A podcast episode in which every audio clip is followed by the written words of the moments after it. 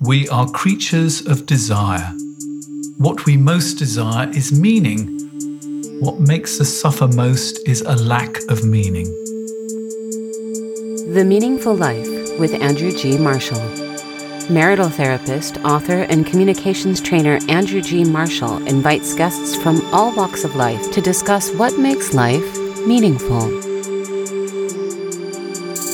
Hello, I'm Andrew G. Marshall. Welcome to The Meaningful Life. My witness today is Josh Cohen, who has two professions which at first sight seem entirely different. He's Professor of Modern Literary Theory at Goldsmiths University of London, and he's also a psychoanalyst. However, Josh has brought these two strands together in a new book, How to Live, What to Do, which looks at the different stages from childhood to old age and uses famous characters from timeless books and his own casebook to illustrate the dilemmas and offer some clues about how to navigate them. Congratulations on a very thought provoking book. Actually, I've written down various quotes from it to contemplate. Some of them I'm going to contemplate with you and asking you to expand on them. But let's sort of start at the very beginning. How do you think your two jobs fit together? Do they have much in common?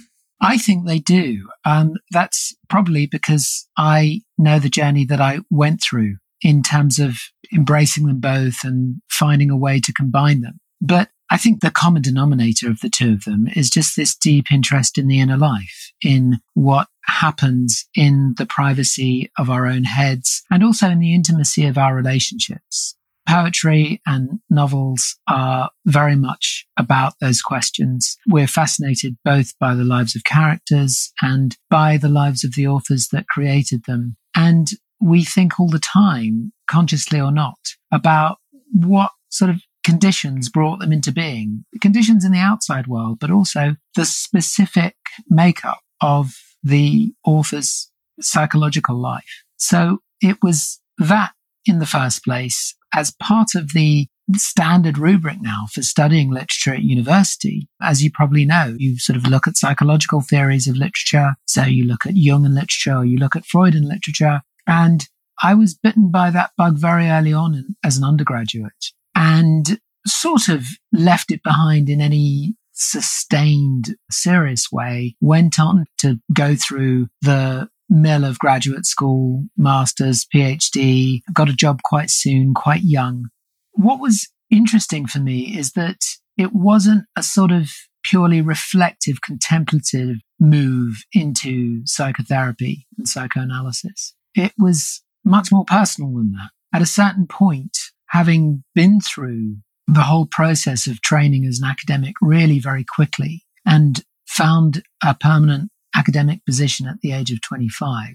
A few years after that, it's not that I didn't like it. I actually loved and loved teaching and I love literature and I love writing about books. But there was something about the settledness of it. There was something about knowing that this was my life and I was going to be, you know, marking undergraduate essays on the Great Gatsby. Something about that felt a bit like looking down the barrel of a gun, if I'm honest. It just felt like life's questions and dilemmas and possibilities had been closed down a little bit too quickly. And so I had a sort of quite early midlife crisis in my early 30s, and it led me to seek some help. And that's really also what inspired the idea that, well, actually, I've always been fascinated by this stuff. Maybe I should find a way to train. And somehow I was lucky enough to be able to do that. Because, in a sense, at the very beginning, you actually discovered yourself through books. Your parents went away and they gave you a Peanuts cartoon book. Now, what was it about that book that spoke so strongly to you, and how old were you at the time? I was five at the time. And, you know, my parents just came home from this very rare, I mean, it, it you know, we were staying with our grandparents. So it was not a traumatic parting by any means. And we understood what was going on. But they came back sort of laden with gifts and guilt and gifts and guilt. Yeah. you know, and there was this sort of this need to to make it up very quickly and say in a way that they were sort of remorse offerings, not that they were particularly needed, but this volume of Peanuts cartoons, it had a big red cover, it had a picture of Charlie Brown looking confused beside a rather furious looking peppermint patty. And I sort of enjoyed storybooks. I enjoyed imaginative flights up to that point, but I enjoyed them in a sort of generalized way. I don't think up to that point I'd ever read anything that spoke to the core of me, that sort of recognized me and my singularity. And suddenly there were these kids. I mean, the genius of Schulz, I think, is that he just very subtly tweaks children's language and interactions, gives them a sort of slight adult patina, but basically you recognize them as children with their particular styles of relating, their brutal honesty, their terrible anxiety and insecurity, and their deep confusion and bewilderment in the world. And I found this completely startling. Not because I knew anything about what had and hadn't been done in children's literature, but just because I didn't expect to open a book that my parents gave me and see myself really recognized you know, not just recognized as a kind of, you know, a body to entertain and divert, but as somebody who wanted to be understood and to understand himself a little bit. And there was actually, you know, the analyst is in cartoon as well, wasn't yeah. there? Yeah, there was. Yeah, that's right. And what Lucy says to Charlie Brown in that cartoon is that once a child gets to be five years old, his character is pretty well established. And he says, but I am five. I'm more than five. and, and she says, Oh, yeah, that's true. You are, aren't you? Oh, well, too bad. That's the way it goes. And Which is the sort of thing an analyst would say, isn't it? Exactly the sort of thing an analyst would say. And I can't pretend at the age of five that I really got the subtleties and the kind of the nuance, the reference that was at play in this strip. But what it really gave me was a kind of flash of really startled recognition because this predicament that she was describing, that his character wasn't well established, that he didn't really know who he was, that he felt weak and wobbly. I suddenly thought, gosh, yes, I know something about that. I know what it is to feel that way. Do you ever use childhood reading with your clients? Because sometimes I actually ask them to go back to those books they loved as children, to read them again and see what it actually tells them about who they were then and who they are now. Have you ever done that? I haven't done it in terms of directing them to read books because the psychoanalytic method is really always for the patient to lead. So I will always let somebody do that. But I think partly because a lot of the people who come to me know about my other life, and partly just because, of course, people read. Books often come into the sessions, and I'm not one of those therapists who will then turn around and say, well, you know, we mustn't get off topic or we must stay with you and your inner life, and this is all a distraction. I'm interested really at that point in what they've brought, in why they've wanted to talk to me about this book rather than another one about what the character or the poem or whatever it is represents to them. So, yes, I mean, I feel like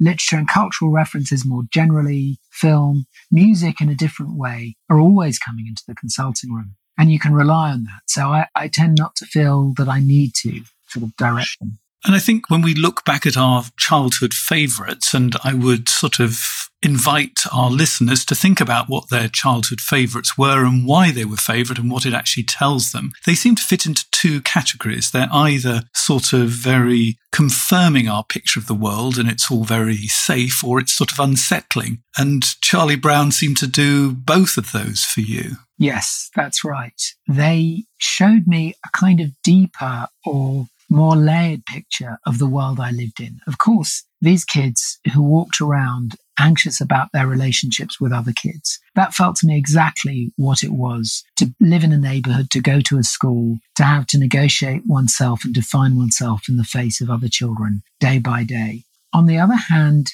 Schulz found this way of naming and describing for us the currents of inner life that I both knew and didn't know.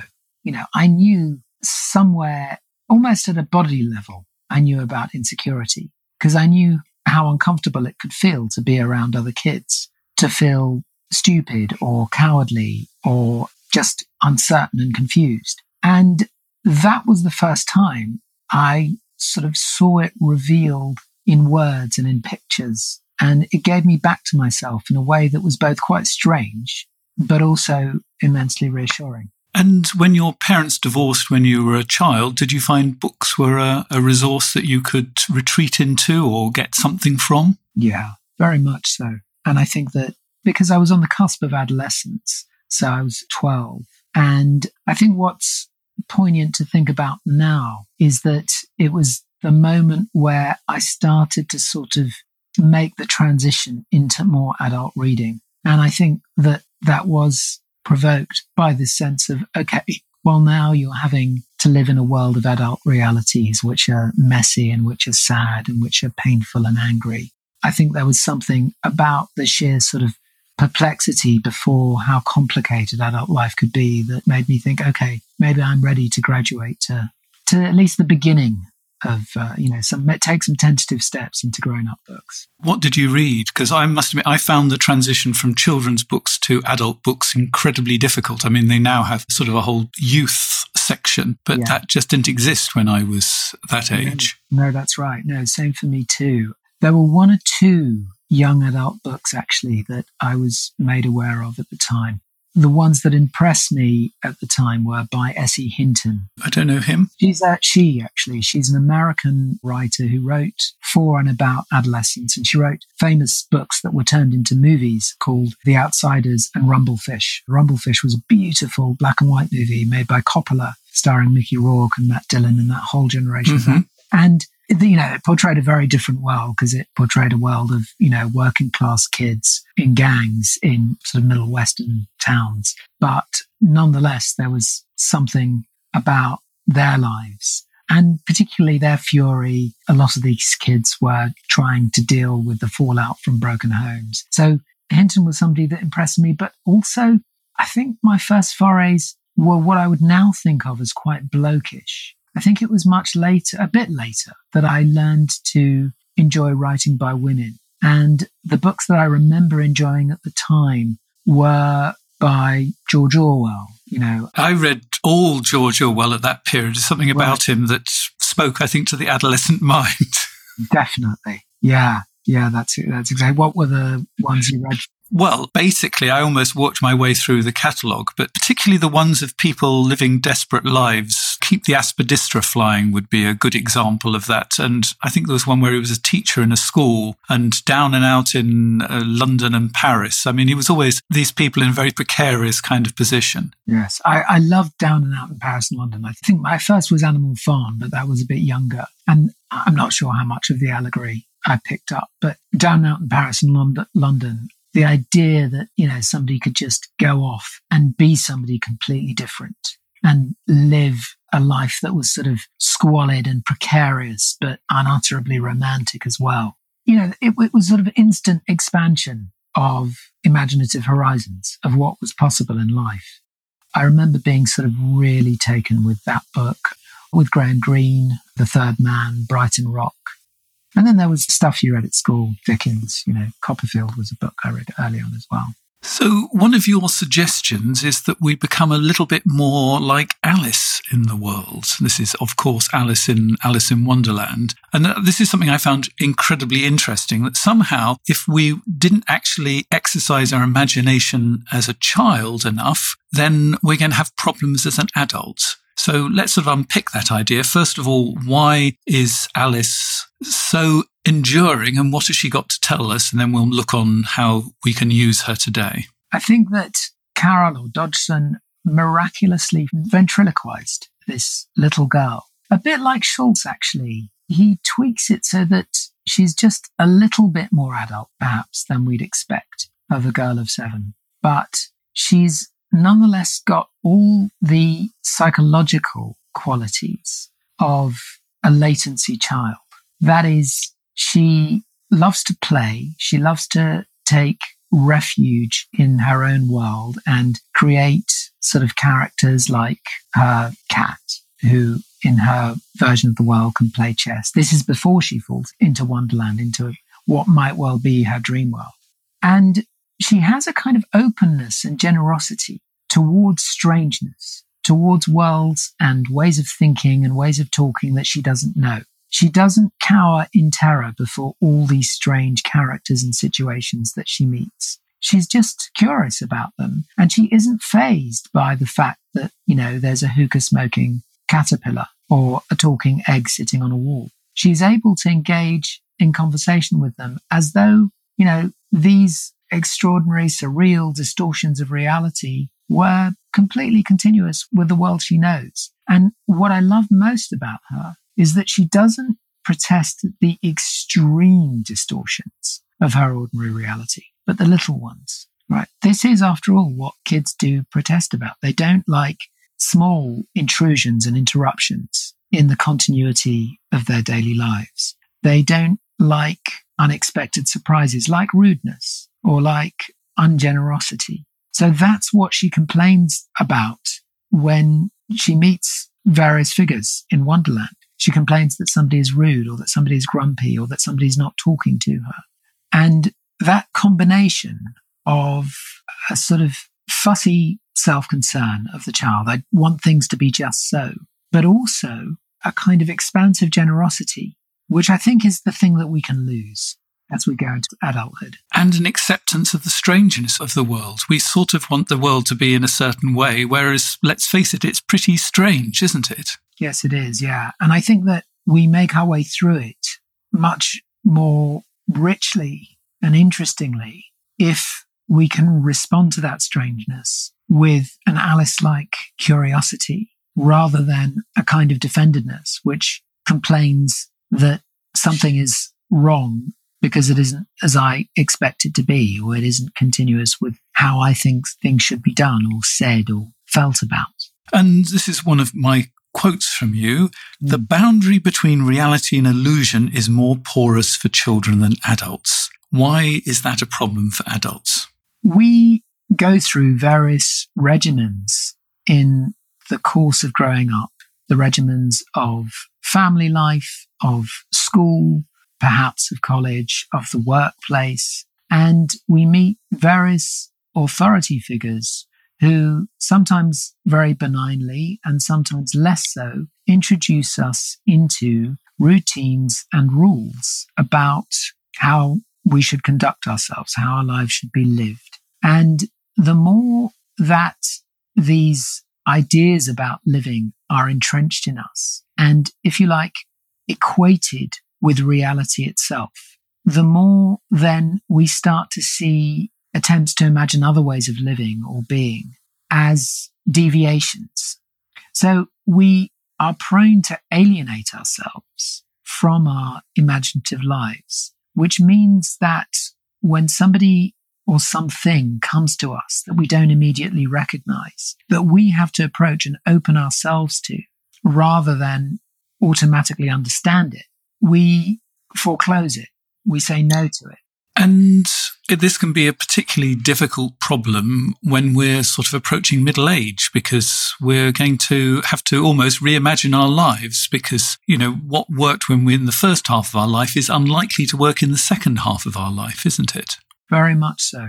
Middle age is one of those tipping points, I think, where we're faced with a kind of existential dilemma, which is, is aging going to be an open up and an expansion of my possibilities? Or is it going to be a kind of melancholy grieving of the loss of my possibilities? In other words, do I associate my possibilities with my youthfulness, with a certain kind of vigor of body, a kind of spontaneity of mind, you know, a capacity to party hard or to stay out late or to burn the candle at both ends, all those sort of qualities of intense energy and vigor that we associate with youth, if we feel those fall away, is that going to be experienced by us purely in terms of loss? Or is the opening up of something else, of a sort of different orientation to life, which might just be more interesting? Who do you use to illustrate the dilemmas of being middle aged? I use the character of Clarissa Dalloway in Virginia Woolf's classic modernist novel, Mrs. Dalloway, sort of great stream of consciousness novel, which takes place on a June day in the 1920s. She goes off to buy some flowers for a party, doesn't she? That's pretty much the plot of the book, yeah. Yep, it's about the lady who decides she'll go and buy some flowers. But I think most people who read it, if they read it in the right time and place for themselves, actually find this remarkably uneventful but quite riveting. It's riveting because it is about somebody coming to terms with the various losses of youth and what that means for her, which is full of a sense of loss. She grieves her youthful body. She grieves the excitement of particularly sort of relational possibilities, erotic possibilities. You know, there's a young woman who Clarissa was sort of madly in love with and kissed one crazy summer years before she came to meet her stuffy Tory MP husband, whom she lives with now. And uh, you know, she lives in this world of stuffed shirts and in a way she caters to them. She's buying flowers for a summer party that she's going to make later that evening, and the great and the good of Westminster are going to come. And in many ways, she is the embodiment of staid conservatism with both a large and a small c. The thing that's remarkable about Woolf, who was, of course, politically very different and also very different in her lifestyle because she was, you know, a bohemian, part of a circle of artists and writers, not of establishment politicians. But she gives this middle aged Tory MP's wife the most startling and sort of beautiful in a life. And you have these moments where all the losses of youth turn into a kind of gain because it's only at the moment that she sees she's losing the world that she loves, that she's really able to fall in love with it. And there's this moment where she's literally just pushing chairs together, I suppose, for the party that evening, that she realizes with a start how much she loves life and how privileged she feels to have been able to walk the earth. And for me, the moment is unbelievably moving because it's unsentimental. You know, it's not how life changes at that point and she sort of ditches the stuff shirt husband and you know which would be the modern version of that that would be the modern it? version of that and you'd say good for you and there's a novel to be written there but it's not her novel her novel is about realizing that even within the sad constrictions of her life there is a possibility for joy and for wonder wonder at the life that is right there in front of her. Now, another idea I found really interesting. And this is, I think, although you put it at a different point, I, if I remember correctly in the book, it's about the importance of rebelling. And in a sense, to become yourself, you have to rebel against the version that your parents and your teachers wanted you to be. And you use Never Let You Go by Ishiguro. For people who haven't read the book, these are clones who have been raised to be used for their organs. And amazingly enough, as they begin to realize what they're here for, they sort of participate in it. They don't actually rebel against it. And, you know, you ask the question, why don't they rebel? And you say to rebel against the existing order, a person must be able to locate themselves in a history that precedes them and a future that will survive them. Now, why do we need to have a good sense of history and a good sense of the future to rebel? Because I think quite a lot of my and our listeners probably have a deep seated need to rebel, yeah. but actually a great sense of conservatism as well, because actually, you know, the world is sort of okay, but it's not. So why do we need the sense of the past and the sense of the future? Well, you make a really important point when you say that about their conservatism that sort of coexists uneasily with the impulse to rebel. That's in all of us. And I think the conservatism means that one of the forces, one of the key forces that we're rebelling against when we rebel is ourselves. I mean, that's the thing you really, you know, you think that what you're scared of is your boss or your parents or your friends, but actually, or your partner. Or your partner. But, you know, more often than not, I think it's us that we're really scared of upending and scaring. And the conservatism really is about that entrenched way of doing things. The sense that this is how life is lived. These are the beliefs that you're supposed to have. This is how you're supposed to feel about yourself, about other people. It's what's been transmitted to you both consciously and unconsciously by all the important figures in your life from your parents to your teachers and your friends and your colleagues and so on. And of course, your partner and perhaps your children. But by the time you've accumulated these layers of habit and tradition in yourself, it's quite a large emotional effort to then challenge them, to imagine that life could be lived another way, that you might want to try something new. So rebellion becomes meaningful and becomes possible when you rub up against a kind of dissatisfaction or frustration or weariness with the way things are, not just in the world, but in yourself. Which is, in a sense, what took you into analysis, wasn't it? Exactly. Yeah, that's right. I think that's exactly it because I had decided in a way that still feels quite affirmative in some ways what I loved. You know, I loved imaginative life. I loved literature. That was going to be my life. But I think something in me felt that I'd sort of attached myself to this, that I'd become a bit of a security blanket to go back to peanuts and Linus. Uh, all roads lead back to peanuts. They do. They do for me, I'm afraid. You'll always end up there by one route or another.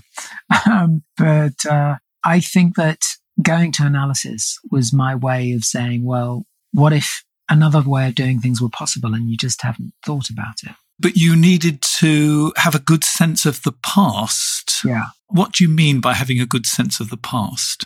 A sense of how my past self and past generations, my parents, my grandparents, lived in me, what had been transmitted to me, and what I had done with all that stuff, how I'd taken it into my own version of how to live a life. All of that I think I needed to put in question. In a sense, you have to really know what you're rebelling against rather yeah. than the famous quote from what's the film? The Wild Ones. The Wild Ones, you know, what are you rebelling against? What have you got? Yeah. You know, it's a funny line, but actually you need to be very specific about what you're rebelling against, don't yeah. you? That's right. Because I think if it isn't, it just becomes a kind of nihilism. And of course, The Wild Ones is a kind of cautionary movie about delinquency. Delinquency really is just a kind of nihilistic rebellion which doesn't know what it wants. And we need enough future and sort of hope that the world can be different, don't we? Exactly. You need a future to invest in. And that's why one of the sort of motifs or themes that keeps coming back through the book, which surprised me really, it emerged in the writing of it, was the fear for the planet, our fear for the planet. Because if we don't have a sense, if subsequent generations don't have a sense that they have a future worth having, then they too will have nothing meaningful to rebel against. And if you don't have that, then again, you have nihilism. I think one of the wonders of great literature is one of the subjects that it's examined in great detail is marriage. Because in popular culture, marriage is either sentimental or everybody's terribly cynical about it. And here's another one of your quotes that I'd like to look at. It's the gap between illusion and reality that can enrich a marriage. Wow. I'm going to give it again. The gap between illusion and reality can enrich a marriage. So uh, help us unpick this idea we actually go into all our human relationships, I think, with illusions. That is, we bring our assumptions to how we see other people. We see them through the filters of our own needs, our own wishes, our own fantasies. And as we get to know somebody, those illusions, they're not exactly chipped away necessarily. We don't ever, I think, find the absolute bare bones reality of someone else. There's always something about the other person that you don't know, however well you know them. I think the same about ourselves as well. Of course. Yeah, that's right. And also, there's always a bit of illusion, I think, that conditions your relationship. Not only are the people we know best not an exception, in many ways, they are the people we have the deepest and most powerful illusions about. It's very hard to lose your illusions about your parents, for example.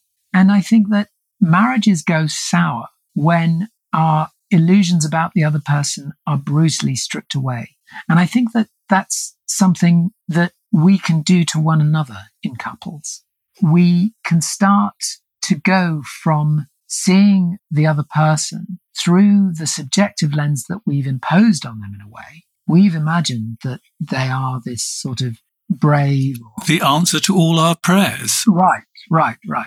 We've decided for them that they're going to be the brave and beautiful hero of our story. And then when. Who's going to save us, by the way, as well? As well as being brave and beautiful. Yes, that's right. Which I think is a sort of very deep rooted childhood fantasy. And it is in a lot of novels as well, isn't it? The idea that the other will save us is possibly one of the archetypal stories, isn't it? Definitely. And it's in almost every fairy tale as well. There has to be a rescuer figure. And that's, I think, absolutely captivating. You know, Freud has this idea of the family romance. He believes that every child at some point develops the fantasy that their real family is Maharajas in India or whatever. I, I will often wondered, beyond the fact that I look so incredibly like my father, I just can't imagine how I was born into this family. It just sort of makes no sense to me whatsoever. So I think it is very much a universal dream, this one. Yeah, yeah, that's right. So there's no getting away from illusion. You know, we can't just see reality or the reality of another person baldly, but we, I think, will veer in the course of a marriage from seeing them through this rather distorting lens to seeing them with a sort of brutal, objective coldness. And then we start complaining about them. And this is something that you will be familiar with in the consulting room. Yeah. I mean, people arrive in my consulting room with a long list of what the other person can do differently and an incredibly short one of what they can do differently, yeah. which is probably normally I could give up, is the only thing that they've yeah. got on their list. It's quite extraordinary. It is extraordinary. I think it is maybe the great human blind spot that it is much easier to diagnose the failings and the shortcomings of somebody else than of ourselves. And in a sense, this is the message of your book is that by reading, we go deep and see the world through the eyes of another character. And that actually makes us a little bit more generous to other people, a little bit more curious about other people. Yeah, and I think generosity is a nice word there because that kind of empathetic relationship to other characters that literature can cultivate in us. What I like about it is that it's not just about recognition in that sense that we sometimes call relatability. I understand the wish for relatability, and often people complain about novels that there weren't enough relatable characters or they couldn't relate to the central character. And I think that it is important to be able to recognize aspects of oneself, but I think it's also important to be open enough to characters in a way that allows us to see aspects of ourselves that we hadn't previously recognized, to see things that we didn't yet know about ourselves. Because that, I think, loosens the grip on us of our own self definition. You know, I think we're self and hamstrung by the notion I am like this. I think of myself as the kind of person who, and we like to think that this sort of gives us a passport through the world, knowing that we're a bit like this. And to some extent it can. But if it becomes too rigid and too settled for too long, it becomes the opposite. It becomes a kind of constriction that stops us from seeing our broader possibilities. This is another quote from you an inexhaustible mystery to ourselves and to everybody else. Yeah. You know, I will see people in psychoanalysis anywhere between one and five times a week. And for many years, I assume. Many years, yeah, that's right. And when I tell people that I do see people for years for five times a week, one of the inevitable responses that you get is, but what do people have to talk about themselves for that long? Every day, how is it possible? And all I can honestly say to them is if you don't try it, I can't really communicate why it doesn't almost ever get boring or dry up. Because what psychoanalysis does is it opens up a curiosity about yourself on a kind of day by day, moment to moment level, which means, if you like, that you're always a kind of curious object of observation and commentary and feeling and response. And you're working with your unconscious, which is by very definition the bits of yourself that you don't know. And sometimes the answers are in the unconscious rather than the conscious. Yeah, that's right. I mean, both parties in psychotherapy are working with their unconscious. So if you're having psychotherapy, hopefully you loosen up in your speech and your associations enough to be able at a certain point to surprise yourself, to hear yourself saying something that you didn't expect to say, to come up with an insight about yourself that was there all along, but you hadn't had the time and the patience to really enter into. And as an analyst, what you're always trying to do is not try too hard in listening. What that means is that instead of listening for a specific content, which you then sort of unpick and explain, which I think people can, after a certain point, find a bit wearying and patronizing, you just pick up the things that really strike you in what the other person said. The emotionally hot moments. Yeah. I'm not a psychoanalyst, but um, there are times when people say something that has a certain sort of energy to it. Yeah. And those are always the most interesting things. Almost like the words are more alive than the rest of the words in the room. That's right. The metaphor of cold and heat is perfect, I think, you know, because it's very helpful. I think everyone who trains in our field finds the word hot very useful because intuitively, it, you don't need to be in a consulting room to understand what it means for an interaction to suddenly become hot, to suddenly become charged with energy. So, in a moment, we're going to look at a case and we're going to see what is charged and hot in it and how we can help this person. The Meaningful Life with Andrew G. Marshall. Please follow us on Twitter, like us on Facebook, and visit our website, andrewgmarshall.com forward slash podcast, where you can join our supporters club and unlock bonus material and other benefits. One of the advantages of becoming a supporter of the meaningful life is you get a chance to write in with a question. At higher levels, there are even more benefits. Look on my website for more details. So here's a letter that I've been written into.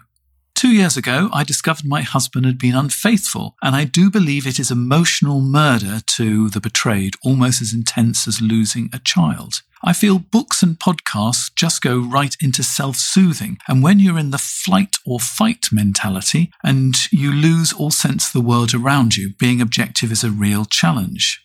My husband and I went to counselling. I was devastated beyond my wildest dreams and felt like couple counsellors take your broken state and want to dig up your childhood instead of dealing first with the trauma of infidelity. I've had extremely strong reactions because my husband won't put himself in my shoes. The rejection has been beyond devastating and has kept me from any sort of empowerment I could attain for myself.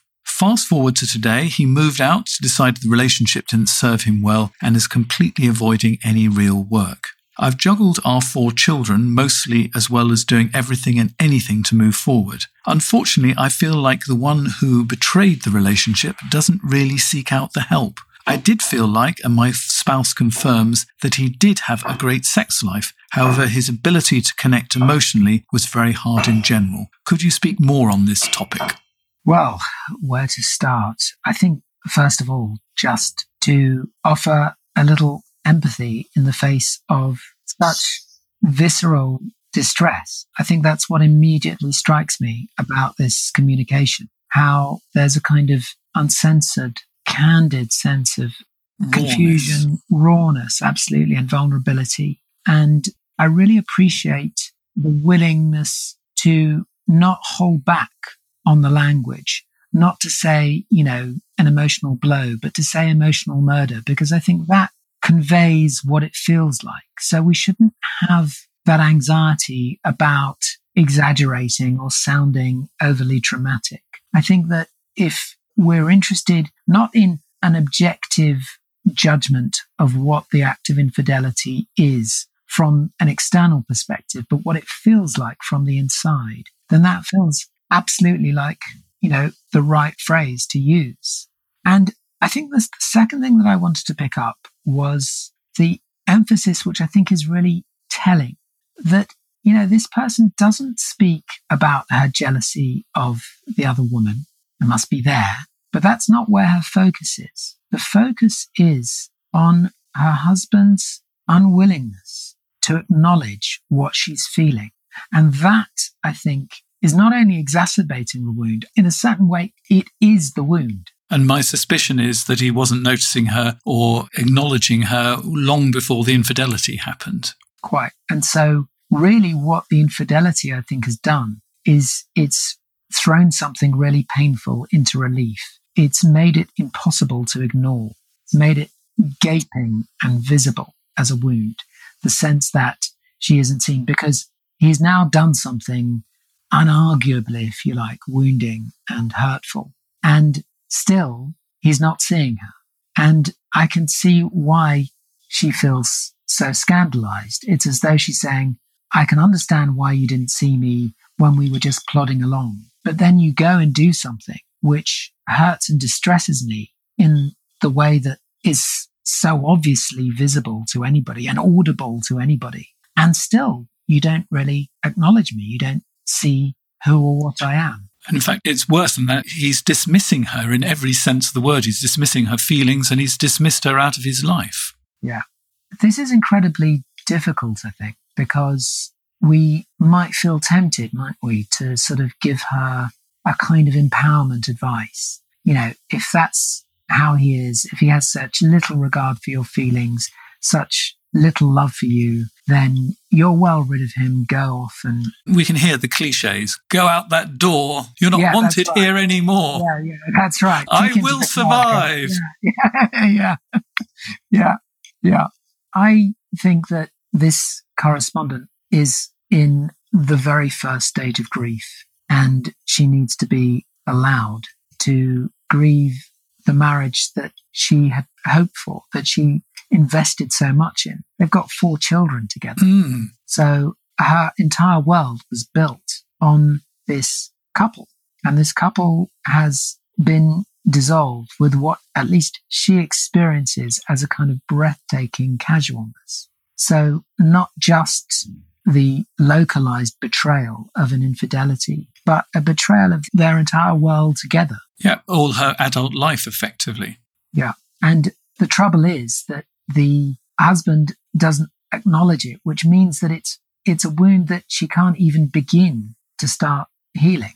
And I think what she says about the couples counselors. Being one, I have to confess if you've got both people in the room, you've got to listen to both of them. And that is really difficult because you've got to listen to somebody who says things that shame the other person. And you don't really want to be party to somebody being shamed, but they've actually got to be heard as well. So how do you hear both people? It can be difficult. Yeah, that is incredibly difficult. And I think that has got to be one of the stages here as well. I was interested that she said about the couples counselors that they want to sort of leap into childhoods. I think that's something that all therapists want to do because it could be, and please don't get angry with me, but one of the reasons that you're with somebody who can't see you is because your experience up to now has been that your parents didn't see you. So it might go deeper than just that. So although it might seem as something very uncaring to say, well, you know, forget about that. Let's talk about your childhood. It is an attempt to try and help. It's probably an attempt that's being done too soon, but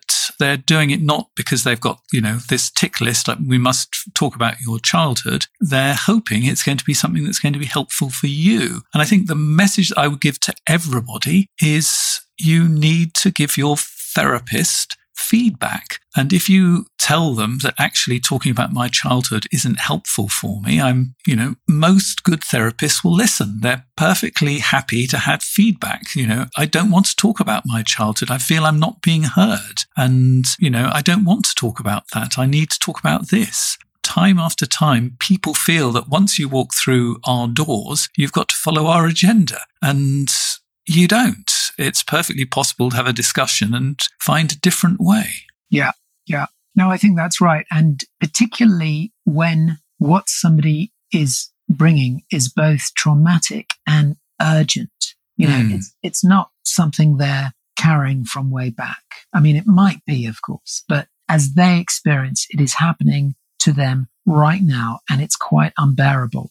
And of course, here it's being made more unbearable by the fact that nobody wants to see it. That in some way, these couples counselors that she's tried to go to, she feels like they're repeating the injury of her husband, which is not to see where she is now and what's happening to her. So I think that that needs acknowledging. And then part of the grieving process is that she's going to have to try to listen to this man's discontent, you know, whatever it was. But if he's gone, why bother listening to his discontent? Yeah. Because you're just going to be torturing yourself. No, I mean, I think it's actually useful to think about, you know, if I had my time over again, I might do differently. I think that's entirely beneficial to think, what can I learn from it? But why he was discontent, it's pretty pointless to listen to that. And because whatever reason he was discontent, it will not be good enough to, and I'm going to use inverted commas, excuse what he did, which is sometimes when somebody's dealing with infidelity and they're asked to imagine what their partner did mm. from their point of view, it sounds like making excuses for them sometimes it's useful to think about what I could learn and what I would do differently next time. So that's about you. If he's not available for this, he's not available. I'm afraid I'm going to go back to simple things we were told as children, but you can take a horse to water, but you can't make it drink. And you can take your partner to couples therapy, but you can't actually make them use it. Yeah. So the question is, how do you come to terms with the fact that he's not coming back and there isn't going to be a therapy. There isn't going to be a reckoning of the couple with each other. That's part of the grieving process, isn't it? I mean, I think she can get help with her grief. And I think she can get help. I think, you know, rebelling against what didn't work in the marriage and finding a future that is going to work. It's that sort of what we were saying about the rebellion at midlife and at teenage years. You know, she needs to rebel against the picture of the marriage that has been painted and think about what kind of relationships she does want in the future and how she's going to get there. Yes. It sounds to me like she's carried the weight of this marriage. She is the one who's made the substantial emotional investment in it. And you have to wonder, well, how long has this man she's been married to really disburdened himself of that emotional weight, you know, and sort of let her carry it all? It feels a bit like that's still happening to her. That's what animates the letter. Well, I hope that we've spoken more on this topic for you and thank you for sharing your experiences. So, we've invited you on this program to think about what makes life meaningful. So, we're going to turn the attention to you as our witness on this. What makes your life meaningful? Intimacy, I think. That would be my spontaneous first item on the list. And what do you mean by intimacy? Because I think you mean something different from what lots of people mean from intimacy. This is because I've read your book, because you say that real intimacy is not just closeness, but actually recognizing that the other person is an individual and separate as well. It has a sort of a second layer to it than just the closeness. Am, am, am I putting words into your mouth or am I getting no, it right? You're getting it exactly right. That there is a kind of lovely paradox about intimacy which is that people, I think, often make the mistake of thinking that intimacy is the breaking down of distance and mystery in a relationship. And it can lead to a kind of confusion of intimacy with tiredness or fed upness. Or tell me more about yourself. You're holding back. Yeah, exactly. Exactly. Yeah. Whereas if you think of the sort of the basic unknowability that we were talking about before of another person as something that can enrich a relationship rather than impoverish it, then you arrive at a quite different sense of intimacy, an intimacy that embraces the inexhaustibility of another person, their, their capacity to always surprise you. And that can be in some banal detail about not knowing that, I don't know, they loved lychees. And it can be something much bigger and more surprising. Perhaps it comes out in the way in which they respond to a crisis in their own life or in your life. Or perhaps as they come to another life stage, they want different things. Yeah, yeah, that's right. And again, intimacy doesn't involve saying to the other person, but I know who you are. So if you want to change, you're becoming somebody different. I think intimacy involves an openness to the ways in which the other person will want to change and which you will want to change. I'm thinking of a sort of like a house with many rooms. You suddenly discover there's another room or a right. secret panel, which is sort of in the Enid Blyton books I read as a child, you know, a secret panel was terribly exciting, but actually yeah. it can also be quite frightening too. Yes, of course. Yeah. It is quite frightening because the terms of a relationship are upended. And these moments of change and possibly crisis are often the moments that a marriage collapses. But where the crisis is, I think the opportunity is as well. It can be a moment where the bond goes deeper. Yeah. Yeah. So, thank you very much. This is the point where most people will be ending the conversation. But if you're one of our supporters, you'll get a chance to hear as we reflect on this interview. And you'll also discover the three things that Josh knows to be true. You've been listening to The Meaningful Life with Andrew G. Marshall. You can follow Andrew on Twitter, like him on Facebook, and please leave a review wherever you consume your podcasts. Making, editing, and distributing The Meaningful Life comes with substantial costs, and we'd like to ask for your help. Visit our website, andrewgmarshall.com forward slash podcast, where you can join our supporters club and unlock bonus material for every program, send in a letter to be discussed by Andrew and his guests, and join a community of other people seeking to make their life meaningful. At the gold level, you get even more benefits. Production of The Meaningful Life with Andrew G. Marshall is by Michael Dooney, social media by Madeleine Healy, sound engineering and theme tune by Sebastian de la Luz Mendoza, and I'm Susie Colick. Please tell your friends and spread the word. Thank you.